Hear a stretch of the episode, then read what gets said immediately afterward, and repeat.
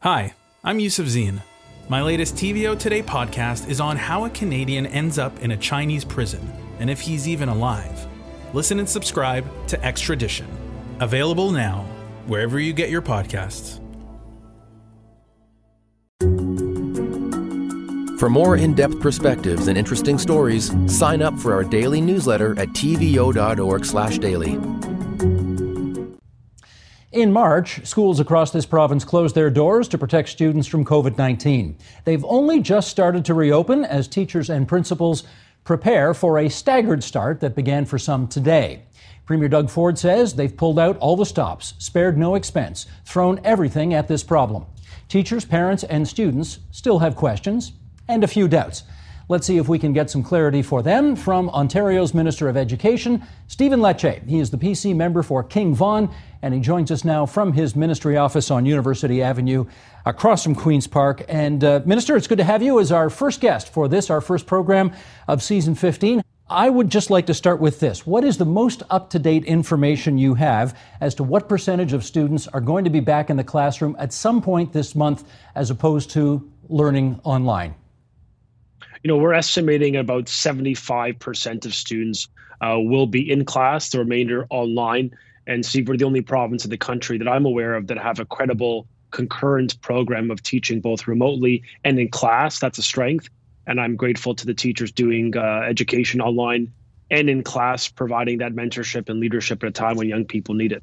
What does that 75% number say to you about the level of confidence people in Ontario have with your plan? Well, I, I don't, uh, you know, presuppose what's happening in individual homes, Steve. You know, as you can appreciate, there are many parents with uh, immunocompromised children or or respiratory uh, challenges that the parent may have, or living with an aging parent or grandparent. I mean, we have to be respectful of parents' choice, and we have been. What I can tell you is that a critical mass are choosing in-class learning that is positive. It will be safe but we've also strengthened the online option because we believe that we shouldn't have an unequal system of learning. We, we need to bridge that gap and then make sure the young people get access to their teacher through live synchronous learning, which is the basis for us expanding dramatically the expectations, putting 75% of that learning experience to be done live, uh, Zoom style learning, which we think is important. Okay, I guess I should say, in fairness, that, that darn near everybody I talk to thinks kids ought to get back into the classroom, uh, you know, provided it can right. be done safely, that it's important to get kids back into the classroom. Um, I guess what I want to know is you've been taking advice from all sorts of people to make sure that can happen safely.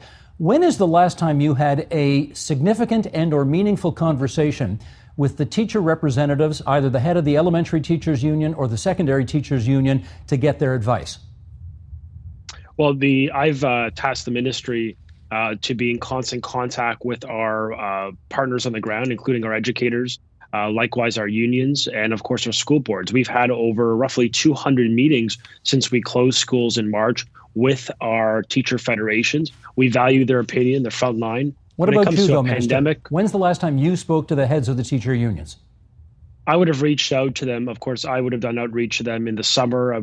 We had points of contact uh, particularly starting on the first day when we closed schools, reaching out to them to affirm the importance of cooperation. And I think what I've underscored to them throughout the pandemic is that we're prepared to listen. But of course, the default's got to be the medical leaders when dealing with a, a pandemic. And that's what we've done. We've made sure that that frontline perspective is being re- is being reflective of our plan. That the best of our problems is reflected from an educational perspective, but most importantly, I think what parents expect is the focus on the health and safety of the kids, both mentally and physically, which is the basis for our plan and those investments and those layers of prevention that we've unveiled. Well, you say you're prepared to listen, but of course, if, if you had been listening, you would know that they are saying that they have grave doubts about your plan, that they think 30 kids, as many as 30 kids in a classroom, is far too many. They are dubious about the amount of distancing that can take place and whether, of course, I shouldn't describe them this way, but you know, snot nosed kids who are going to be bringing all sorts of who knows what into the classroom with them, whether that can work. Uh, have you listened carefully enough to the advice that they've proffered? You know, we have been listening across the board, and I think what parents expect us to do is to ensure that the evidence, science, and medical uh, direction triumphs in the context of a pandemic. I mean, we appreciate our frontline workers very much. Uh, but I would submit that the chief medical officer of health, the foremost and seniormost authority in our province, that has ably guided our cabinet and our province through the worst of this pandemic, has given his stamp of approval. And I think Dr. Williams' endorsement, uh, along with many other leading uh, doctors, including uh, you know Dr. Uh, Mowat, who's the former chief medical officer, uh, have been clear that the plan with layers of prevention in place can keep kids safe.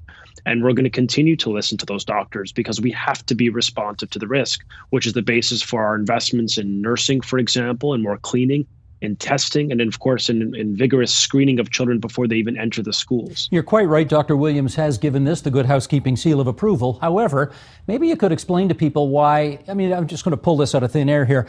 You know, uh, um, apparently, you can't have more than 50 film goers in a cinema that could seat 400 because of concerns of everybody sitting too close together. But you can put 30 children in a class designed for 30, and that's okay. How does that make sense? Well, I mean, first off, just the context of what differentiates the experience in our schools, unlike in that theater, we will have cohorts, meaning a staff member in a school will interface with the same group of students. Uh, it can be in high schools, for example, in the GTHA, it'll be actually 15 to be uh, more precise in those adapted uh, mod- uh, models that we've imposed on those boards because of the risk. And in elementary, we've seen classroom reductions uh, redu- uh, down province wide below the averages. We've really encouraged boards to do that, and they've been funded to enable them to do that. But going back to the question, in schools, an educator will see the same 15 to 20, 25 students each and every day cohorted. They have access to public health nurses, which of course that cinema would not. Access to testing on site if public health wants to uh, bring in that mobile capacity. That will not exist. We're masking in our schools, which no province has within the classroom. There's many differentiating elements. What's important about our plan is that we've adhered to the public health advice, the overwhelming emerging evidence that you can't look at this in isolation of one-off policy. There's got to be a suite of actions, what, what they what many of the medical community will call layers of protection. And we have brought in a comprehensive, fully fund that will enable us to get these kids back, as you said, uh, and as I think many people recognize, it's just so important for the young people's development, for their mental health, their resiliency, that they get back into schools. No, I take your point on the issue of comparing it to cinemas, but on the other hand, if the idea is to prevent outbreaks of COVID 19 in schools, surely it's common sense that the fewer people you put into a classroom, the less likely you're going to get a COVID outbreak. If that's the case, why would you not want cohorts that are smaller as opposed to larger? Well, it was our government that did two things to enable smaller cohorts and smaller classrooms, more distancing. First off, we imposed on those higher risk communities, quite a few to be quite fair, right across the GTHA and others, uh, we imposed uh, children in those high school classes, no more than that, cohorted all day. Uh, we've also given boards north of $170 million uh, just in the last month. We gave an additional 30 million the month prior. We're talking about $200 million to hire more staff. And all school boards have utilized those funds, provincial dollars, some federal dollars, and even reserve funding. And together, that's enabled them to reduce those classroom sizes.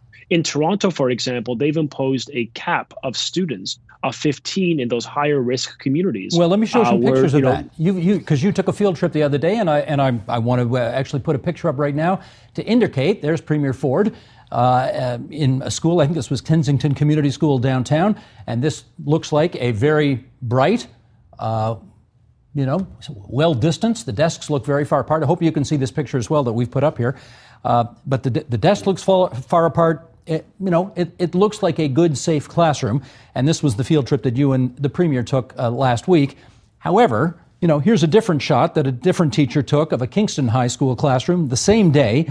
He told us he's expecting 32 to 34 kids to be in his grade 12 class, and the space between the desks is a half a meter, not one or two meters, which is the recommendation. Minister, how safe does that classroom look to you? Uh, well, first off, uh, what I've indicated about those early images, uh, on one hand, uh, we were told uh, that school boards have yet to finalize their um, uh, the number of staff and students within schools because parents have yet to many parents there's still 5 to 10% of parents who've yet to make that determination so on one hand we're dealing with uh, school boards having to reprofile the number of students and staff. Some educators are now being moved to online based on the amount of parents that have opted their children to go remote. The point is, in the context of that photo, uh, what we expect is once those timetables have been adjusted, once those ratios have been known, and once that information has been shared with the school board, we actually expect uh, school boards to change those uh, realities, reduce the classroom size, repurpose educators. Right now, they're in an unusual position of having to assume, sort of consolidate certain classrooms together in the absence of having a critical mass. Now that more educators, now that more parents are uh, making those decisions, it'll allow them to sort of reconstitute those groups uh, spread them out more, and ultimately ensure we get that distancing as well as the masking. So let me just be sure I'm, I'm, clear on what you're saying here. I mean, admittedly, that Kingston class has not started yet.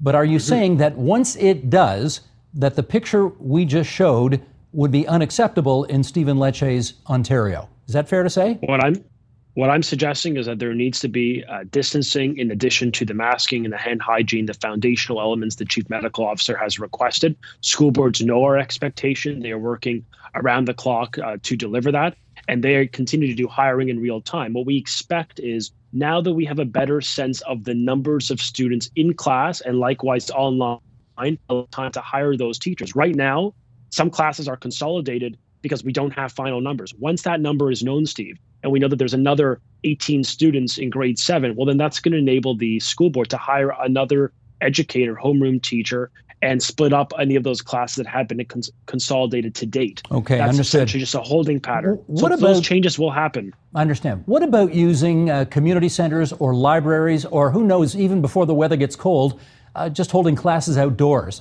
Are those options being pursued? Absolutely. Our guidance encourages outdoor experiential learning. The Toronto School Board, for example, has made that a priority among many other boards. We're really encouraging educators to get outside. It's important for air quality. Um, of course, we're improving air ventilation in the province, and we've allocated $1.4 billion well before uh, the summer. Give boards that funding to improve air quality, HVAC systems with short and medium term projects, and they're all doing that. Every single board in the province has done that. And then we add an additional $50 million uh, on top of the reserve funding we've unlocked for boards to do that. So we're encouraging a different delivery of education, recognizing to be a little different this year but I can tell you that uh, many educators are going to be looking to the outdoors in the fall and the spring uh, and alternate community spaces. The City of Toronto, uh, the Ministry of Infrastructure Ontario, in our province, we're all working with different school boards, and municipalities across Ontario to offer up community spaces. And some school boards have done that. Many schools have just repurposed their cafeterias, their libraries, and any ancillary space in the school for the purpose of delivering classes, uh, which is very prudent. And we're good. We're happy to see that. In fact, when I was with the premier at that school, um, you know, we actually saw many, uh, let's say, innovative spaces that were normally for academic purposes being repurposed. And I think that really helps to build confidence to see principals be uh, just adapting to the, the requirements. Okay, let me ask you uh, I, I, think one of the more controversial decisions you and your team has had to make during the course of all of this, which is not requiring students to get an all clear COVID 19 test if they have had to leave the school out of concerns that they might have COVID 19. Why did you make that decision? Well, the, the, all the medical outbreak protocols and our health guidance has been informed and developed by the medical community. Just so we're clear, I mean, cabinet has endorsed it and supported it. What we have said is, you know, local health authorities at times will, in fact, say to the student or the cohort or the class or a section of the school that a test may be required. Um, so that is a that can be compelled and directed by the local health authority. I think what we've said though is it's not always going to be the case because it's based on the risk and the proximity of those other students to that child that may have a, a potential case of COVID or in some cases a positive case of COVID. Either way, the solution is screening isolation and when required yes of course public health is going to encourage students to get tested. Likewise educators. We've massively as a province improved our testing capacity reaching anywhere between 26 to 30,000 tests per day uh, reducing the wait times related to that test. And our testing regime is, is also enhanced steve by the fact that we are unveiling asymptomatic testing of high school students in this province, which is another unique differentiator that will, in, in part, help mitigate risk. And we've gotten uh, doubling the public health nurses within our schools, which, again, just for context, but 460 odd public health nurses in schools as of, let's say, 2019. Well, this year we're going to have an additional 625. I mean, it's a significant in- increase. It's going to add a difference, make a difference for our, our educators on the ground and likewise for the kids, just to make sure that there's someone there to support with symptom relief. Okay, well, let me ask you about those educators testing. then. You mentioned educators on the sure. ground, and I want to ask about them. If a teacher feels that he or she is not safe in a classroom, maybe they can't get the desks more than a meter apart. Uh, who knows? Maybe the school ran out of masks. Who knows what the reason is? If they feel they are unsafe in a classroom, can they decline to go to work in Stephen Lecce's Ontario?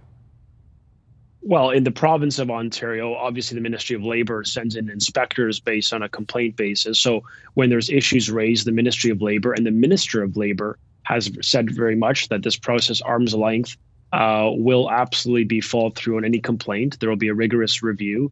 The safety of our staff in the public and private sectors is critical. Um, and of course, I know employers, in this case, boards, not the Ministry of Education, take that responsibility seriously for their staff. They're very committed to that sort of education family, want to keep them safe, which is the basis for why we're providing all teachers training. Okay, what would you say to teachers then? As well as you know, PPE. You know that there are some teachers, we saw this story the other day, there are some teachers who are updating their wills. There are some teachers who are very nervous out there. I guess, particularly if you're a teacher in your 60s, this would be um, particularly concerning. What message do you have for them? Well, I, look, I appreciate that. You know, there's a great level of angst across the population. I mean, we're looking, especially you know, in, in the United States, looking at images that are very distressing. I think for all of us as a as a society. I think my message is to just point to the fact that Canada and Ontario uh, are uniquely positioned to respond. Our track record as a people and as a government to date has allowed us to fundamentally help reduce the risk. We've seen the flattening of that curve over time because we've listened to Dr. Williams, because we've adhered to public health advice, because we've all done our part. And my message to educators is if we continue to work together as a society and ensure an absolute adherence to public health advice uh, in our schools, on our playgrounds, in our communities, that they can be safe. And that's our aspiration, it's our commitment and I want them to know we've got their back. It's why we're giving them access to full PPE covered by the province. It's why we're training them on health and safety. It's why we have more nurses on site, and it's why we're enhancing our testing capacities so that if they feel that they want to be tested on a regularized basis, they can be. Okay, Minister, I, I know you've got a crazy busy day, so I'm going to let me just ask you one last question. If the plan that you have laid out uh, works, and we have, I mean, nobody's expecting perfection, but if we have relatively few cases of COVID 19 in the schools and the year is able to proceed fairly safely, you will, uh, with justification, I would say, take the credit for a good plan put forward. If this doesn't work, if the schools become, I don't want to say overrun, but if we get too many cases of COVID 19 and the medical officer of health gets concerned and says to you and the premier, I'm sorry, but you got to shut the schools down again, will you take the blame? Look, I think what I will point to consistently is that the risk in our schools is reflective of the risk within our communities. And we have a responsibility and moral obligation as a society, as a civil society, to make sure that we do everything humanly pass- possible to enable a child to learn in this province. And so I think what I would point to historically as a people as a province is that our people have led the way. The premier says this all the time. It is not him. It's not you know any one politician. It's the population doing their part, sacrificing. I and, get you, but you're uh, the education minister, and I suspect people want to hear the buck stops with me. If it works, I'm going to take the credit. If it doesn't work, I'm responsible. Well, no, I, am not here to uh, uh, to take credit. I'm here to simply provide a protocol that will enable students to be safe. The benchmark of that is if we can get kids to continue learning in our province. We have many uh, backstops to ensure that's the case from an online perspective. But as I've indicated off the top, the risk in our schools is reflective of our community. And if we continue to keep that risk down, if we continue to do our part, we could ensure with success that our kids can learn and do so in a safe manner. And I think that's important uh, for them, for their mental health and the resilience um, of them. And likewise, important for the parents of this province that want to get back into the labor market for the have yet to do so. So this is important for a variety of reasons. We'll continue to listen to the chief medical officer. This plan is comprehensive, it's fully funded, it's evidence informed, and we'll continue to be there for our students. We'll do whatever it takes. If we have to scale it up, Steve, we will do more to respond to the risk this fall. That's Stephen Lecce, the Minister of Education for the province of Ontario. Minister, we are grateful that you spared so much time for us tonight on TVO. Thanks and good luck. Thank you. The Agenda with Steve Paikin is brought to you by the Chartered Professional Accountants of Ontario. CPA Ontario is a regulator, an educator, a thought leader, and an advocate. We protect the public. We advance our profession. We guide our CPAs. We are CPA Ontario. And by viewers like you. Thank you.